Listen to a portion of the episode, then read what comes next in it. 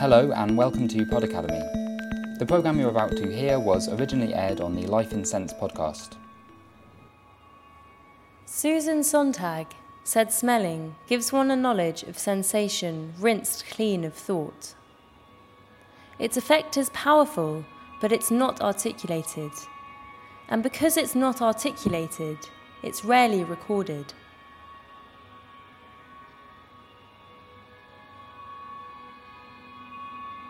Imagine a faraway city and imagine that we want to know what this place smells like. We can call up on the telephone and ask some of the people to tell us what the place smells of. But people who live there don't know how to describe the things that they are smelling. We can be more specific and ask them detailed questions about the smell of lemons or cucumbers, for example. But in this place, people have never imagined what a cucumber might be. And lemon in this place is a name for another thing entirely. Talking to people is not enough to learn what the place smells like. So we can travel there, and we can use our high tech machines to take a snapshot of the chemical composition of a smell. We can take our machines home with us and then rebuild the smells brick by molecular brick in a lab. So we have the smells, or at least we have a few of the millions upon millions of smells that exist in that place. But how strong are these smells, and where are they found? We can try to map them, but unlike things, smells move. And even if we piece what little vague information we have together, these maps we can build tell us nothing of what these smells mean to people and little about their lives. Studying, recording, and drawing meaning from what a place smells like is a really difficult and rarely approached task. It's one taken on by the guest of this episode of Life in Scents. Only, our guest studies places that don't exist, places that he can't travel to that are lived in by people he can't speak to. William Tullett is a historian of 18th century England with a keen interest in smell who has gone some way to rebuilding scentscapes from hundreds of years ago from the things left behind. From passing comments in diaries, itineraries, wills, maps. William Tullett is a historian of smell.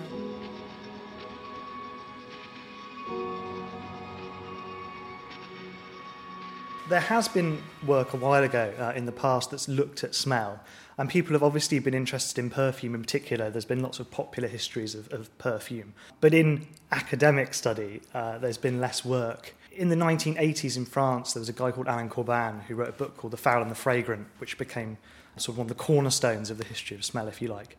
And that was looking at France in the 18th and 19th centuries. But he was particularly focused on looking at deodorization and the development of modern fears about odor and about the need to clean public spaces. So he was quite focused on public health, um, environmental science, all that sort of stuff, and basically stink, really, um, foul odor.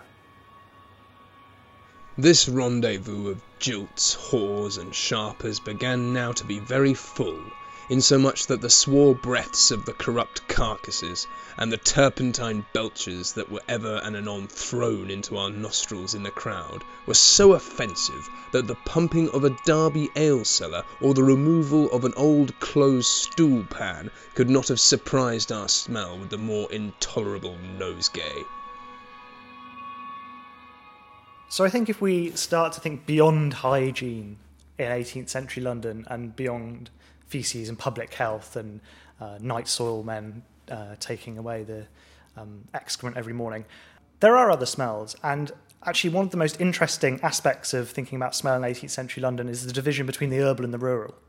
So, there are lots of people who complain about smell of 18th century London, but then in doing that, they're also talking about the smell of sweet mown hay, um, the smell of flowers, and things like that that they might not perhaps have in their daily life in, in London in the same way. But there are also people who say they prefer the scent of the city. So there's uh, James Boswell, a famous diarist from the period, talks about a friend who says he prefers the smoky smell of a flambeau outside a, a, play, a playhouse to the smell of an, a summer's evening in the country. So some people prefer and take pleasure in the sort of smoky smells of the city to a certain extent. But perhaps one of the other ways you might get at more pleasurable smells is thinking about spaces like pleasure gardens. So Vauxhall Pleasure Gardens, for example. I found every sense overpaid with more than expected pleasure. The lights everywhere were glimmering through the scarcely moving trees, the full-bodied concert bursting in the stillness of the night, the natural concert of the birds in the more retired part of the grove vying with that which was formed by art, the company gaily dressed looking satisfactory and the table spread with various delicacies. So, if you're wandering into a pleasure garden of an evening, you might hear the music first. So, there's always some form of musical performance going on vocal music as well as instrumental music going on. The various songs that were sung in the pleasure gardens often reference sort of pastoral paradises with the smells of shrubs and the sounds of soft trickling stream, um, the sweet breaths of young women. So there's this sort of pastoral element that's emphasized in the music, which you probably would have struck you. As you move around the gardens, there's various walks which are sort of shaded uh, by trees that you might walk down for a bit of privacy, and they're often the places where people talk about having assignations, and slightly more erotic encounters. There's, for example, the rotunda in the centre of Vauxhall Gardens, where you've got paintings being displayed, and you've also got spaces for eating and things like that. They would have lots and lots of shrubs, lots and lots of flowers. Much play was made of the sort of scent of the surroundings. And it's also a space where lots of people be wearing things like perfume and hair powder and things like that. So there are slightly more salubrious scents going on there.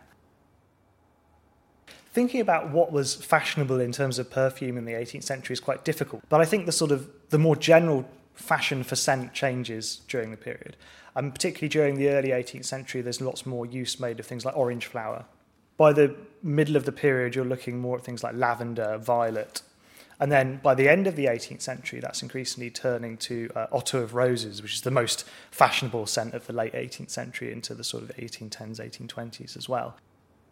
I think there is a, just a change in fashion in general. I also think there's class distinctions to be made in the way that scent's being used. So, lavender, for example, lavender water has medical, lots of perfumes have medical applications during the period, but lavender water in particular seems to have a medical significance for curing the vapours and helping resuscitate people who fainted and things like that.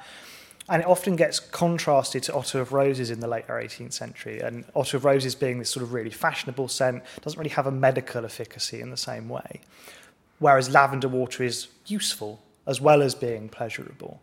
And so lavender water, to a certain extent, becomes associated with the middle classes, although slightly lower down the social spectrum.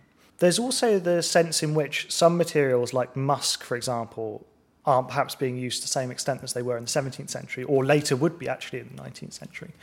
And I think that, in part, does actually stem from the difficulty of getting hold of things. So, one of the main ways in which uh, musk is taken into Britain during the 18th century is on ships from China. And what is the other big commodity that's being imported from China in the 18th century? Tea. And so there's lots of anxiety about people taking things like musk or camphor or other really highly scented products on ships with tea because they'll change the odour of the tea and ruin it.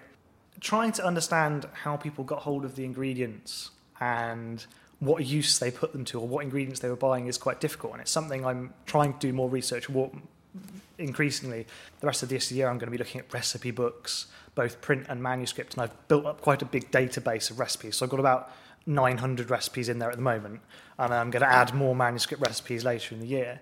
So they're very useful to trying to understand who's making what. And actually, so far, I've mainly looked at manuscript recipes from the 17th century and the later 17th century. They tend to be using things like, so fresh petals from roses, which they might not necessarily be buying elsewhere, and fat, which is obviously hard, you know, easier to acquire from other places. There are recipes using things like musk and olibanum and myrrh and um, other more common p- ingredients we might associate with perfume, but they're not necessarily always being used for perfumery. Um, they're being used for perfume in the in the in the sense of its original meaning, in the sense of to burn. I think that a lot of people expect perfume to be associated with women, and that's an expectation that has coloured some histories of the subject, I think. And yet, perfume, the sort of perfume products that people were using, so hair powder, pomatum, uh, paste for the hands, smelling bottles, things like that, they were quite unisex in a sense. When people talk about men wearing perfume in the early 18th century, it's always orange flower every single time, whereas for women it's a bit more varied. But apart from that, there doesn't seem to be too much of a distinction. And yet, there is always this association running through the 18th century and that becomes particularly acute in the second half of the 18th century of effeminacy with perfume. And often that association of effeminacy with perfume actually comes from people just wearing too much perfume, the sheer amount of perfume at a certain effeminate male was wearing. So I've researched the macaronis, for example, from the late 18th century, basically these sort of funny, effeminate male antitypes who dress up in all the latest fashions, continental fashions. They wear loads of perfume and hair powder. They're associated with the Grand Tour and with the sons of rich young aristocrats. But it also, by the 1770s, macaroni is becoming this term that's used to refer to anybody that engages in over extravagant fashion. This gets attacked in the pleasure gardens, where people wearing too much perfume can easily cause offence to others because they're spaces where lots of people are congregating, lots of people are mixing, um, bodies going to and fro and mumbling and jumbling into each other. And so having really strong or a real variety of perfumes uh, can be offensive in that context. And increasingly, that's the way they're described in the late 18th century personal space, I think, comes into it to a significant degree. So there's lots of interest in this idea that smell creates atmospheres around bodies. The, the science of the 18th century and environmental science of the 18th century is very interested in bodies having this, this sort of circumambient atmosphere around them into which all the particles of smell might diffuse. So it's this idea that their body sometimes, somehow it, extends into the space beyond which it should and invades other people's personal space in a way that's detrimental.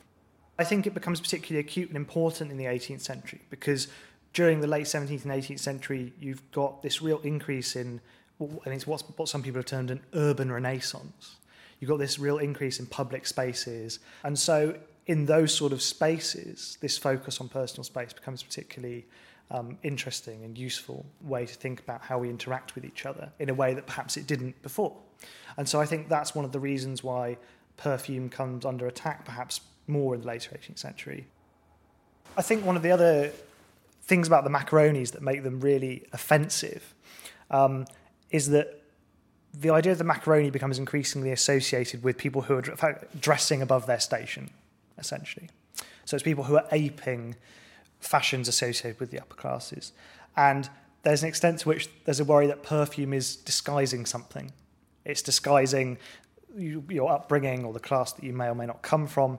It might be disguising the smell of the trade that you actually engage in most of the day. So there's criticisms of the wives of tradesmen as well who you know smell of stale fish and tobacco and things like that and then they're covering it up with Warren's milk of roses or with Otto of roses in an attempt to be fashionable and try and mimic the styles of the upper classes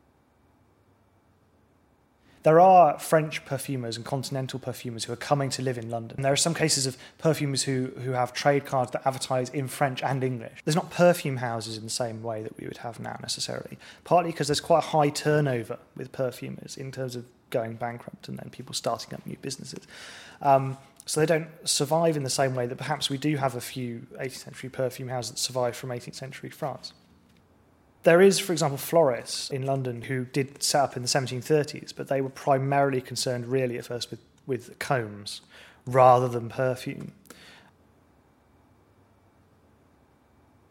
I think there are some people who are making cases for seeing it sort of as an art or a science. Um, there's like a William Vickery, who's a perfumer from Covent Garden um, in the later 18th century, who one of the things he does is he kills bears, live bears in his shop, um, to get their grease because bear's grease becomes very popular in the later 18th century. But one of his advertisements talks about how he has created a system of perfumery from his travels on the continent. And he does talk about it as an art. How far there's an acceptance of that, I'm not really sure. Some people, particularly early in the century, sort of see perfumers as quite similar to quacks, really. And there's a lot of concern about perfumers using less than salubrious products in their perfume. So in in hair powder, rather than using starch, for example, using um, bones, or for example, the use of lead, which in in various facial cosmetics, which gets attacked during the later 18th century, particularly. So I'm not sure if it has a status as, of, of art, and I don't think the perfumer as an individual has quite the same status as it does now in the sense that we have these sort of master perfumers and noses. That's just not really the case in the 18th century. Some of the perfumers who, some people who sell perfume, actively disassociate themselves from it. There's a portrait of one late 18th century perfumer a sketch who sells perfume and does hairdressing, and he also sells shaving equipment. And he's pictured with the shaving equipment. So it doesn't have, really have the same status, I don't think. What was the language of smell? Was the word smell prevalent? Were people talking about odour? Were they talking about aroma? Were they talking about scent? In terms of perfume, in the early 18th century, there's a really common word, od- odoriferous, which actually doesn't sort of declines in use throughout the period. Um, in terms of odour and smell, they're both used to describe perfumes um, and things like fragrant as well. But of course, perfume, in a sense, is in itself an, a description of a smell. Um, you know, it's often used to describe something that smells nice. Um, and so obviously it's put to use by satirists and inverted and used to describe excrement and things like that instead for comical use.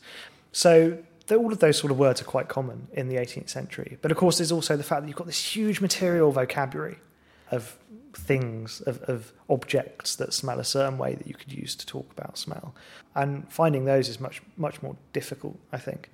There's also a sense in which, towards the end of the 18th century, the vocabulary for talking about smell does change. And this does actually fit in with some of the big narratives about smell this idea that there's a, a need to deodorize space and urban space um, and a focus on a fear of smells. Because towards the end of the 18th century, it seems that there's an increasing use of the words agreeable and disagreeable and offensive. Words like that to describe smell. And that would seem to suggest that there is an increasing focus on whether things smell pleasurable or, or disgusting, rather than describing smells in terms of what they smell like. It was indeed a compound of villainous smells, in which the most violent stinks and the most powerful perfumes contended for the mastery.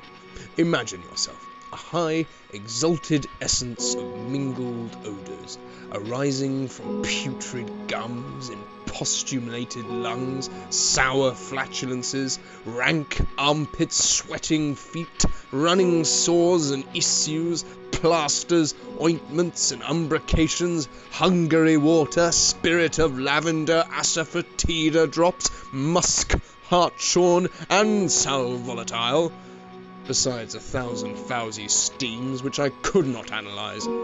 Such, O Dick, is the fragrant ether we breathe. Such is the atmosphere I have exchanged for the pure, elastic, animating air of the Welsh mountains. Ah. in the last sort of the late 90s onwards, we've had lots more people just more interested in smell in general and more interested in the senses in general. I think that people have been become more interested in the body and in subjectivity and in the way people experience and felt in the past, and so smell comes out of that to a certain extent. So I'm essentially trying to use as wide a base of source materials as possible and that might range from things like court records, so the old Bailey papers, which are actually now digitized online, fascinating resource. You can just go online, it's free, um, from 1670s through to the 19th century and just search for anything. Um, so you can find examples of people talking about smells on there um, and perfume shops being robbed, for example, but also things like periodicals and magazines from the 18th century, newspapers, uh, satirical prints, caricatures, and then things like recipes, obviously, both printed and also manuscript recipes that people might use at home. So there's a whole range of sources you can look at, and I think that's why people have become so interested in smell, so interested in the senses, is because effectively they are, they are everywhere, but it's very difficult to get at them sometimes. So effectively they're everywhere and nowhere at the same time.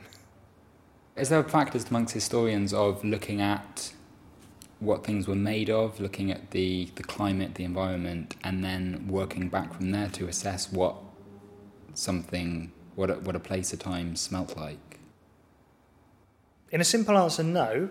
Uh, partly because, and this is why part of the reason that, that smell has perhaps taken so long to establish itself as a, a, a topic of academic study is because people frown upon the idea that we could go back to the past or, or think about what it would smell exactly like in the past.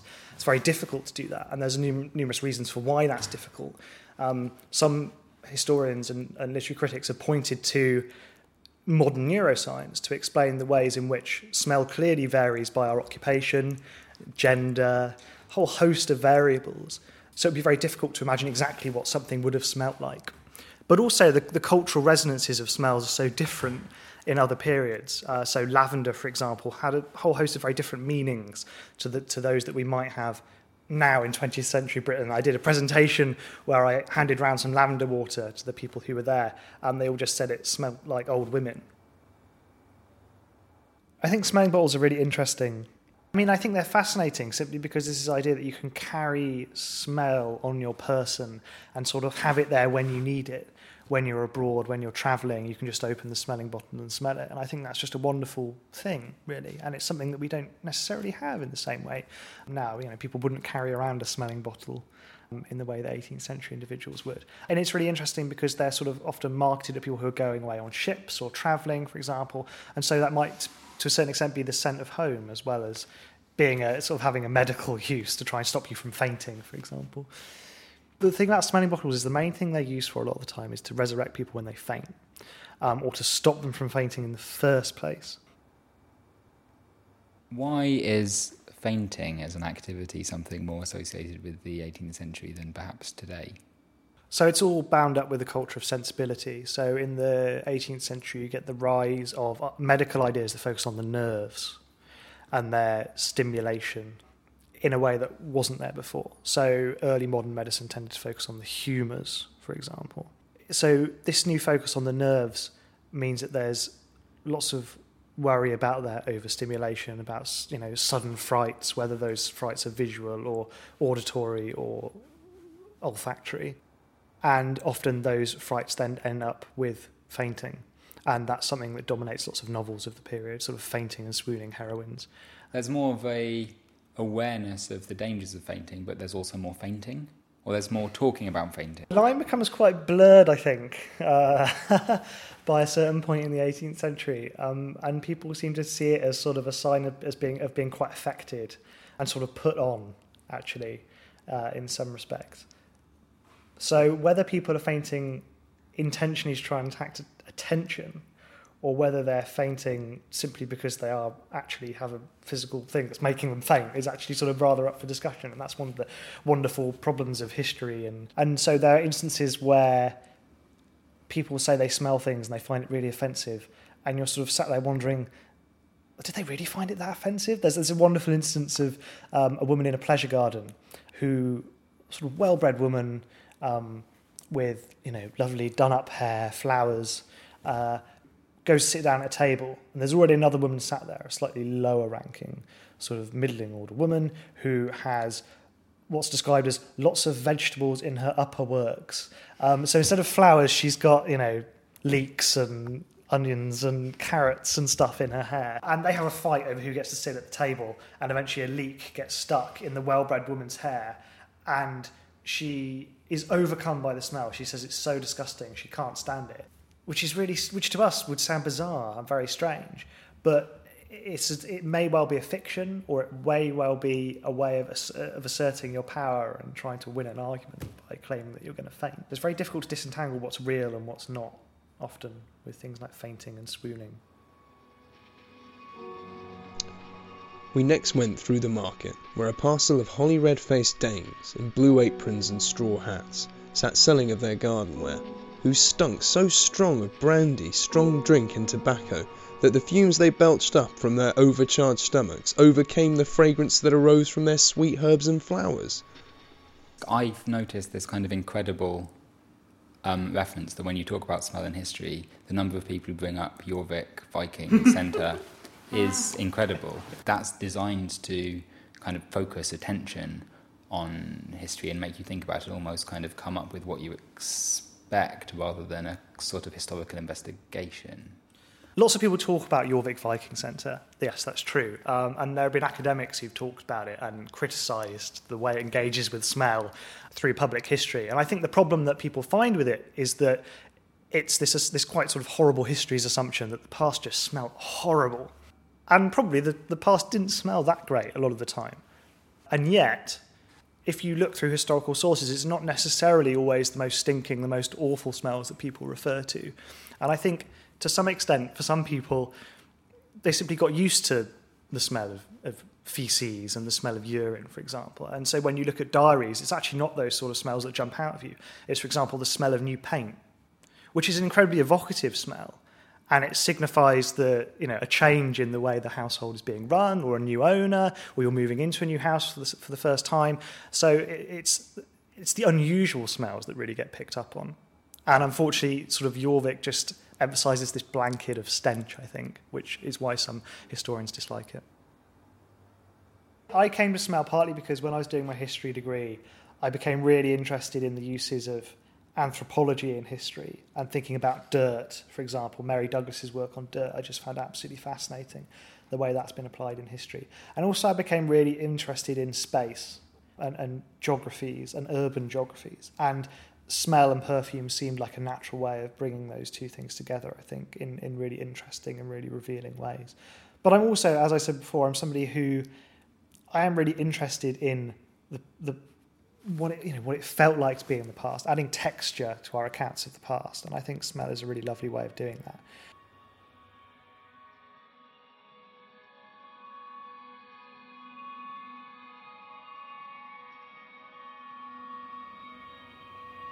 If you had to choose one smell that represents the 18th century, one smell to represent the whole 18th century. Probably lavender water, because of because it straddles this line between perfume and medicine, which is a really important part of how we understand perfume in the 18th century, um, and it's it's very very popular and it's the sort of thing that you would find in smelling bottles. So I think lavender water would possibly be one scent beyond shit.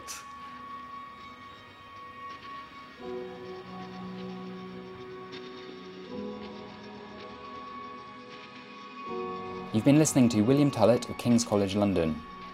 The programme was produced by me, Joe Barrett, for the Life in Scents podcast with Odette Toilette and featured the voices of Ed Attrill and Helen Pike. Life in Scents is mainly an interview show that talks to people about the different ways in which they engage with their sense of smell. You can find it on iTunes and the usual places.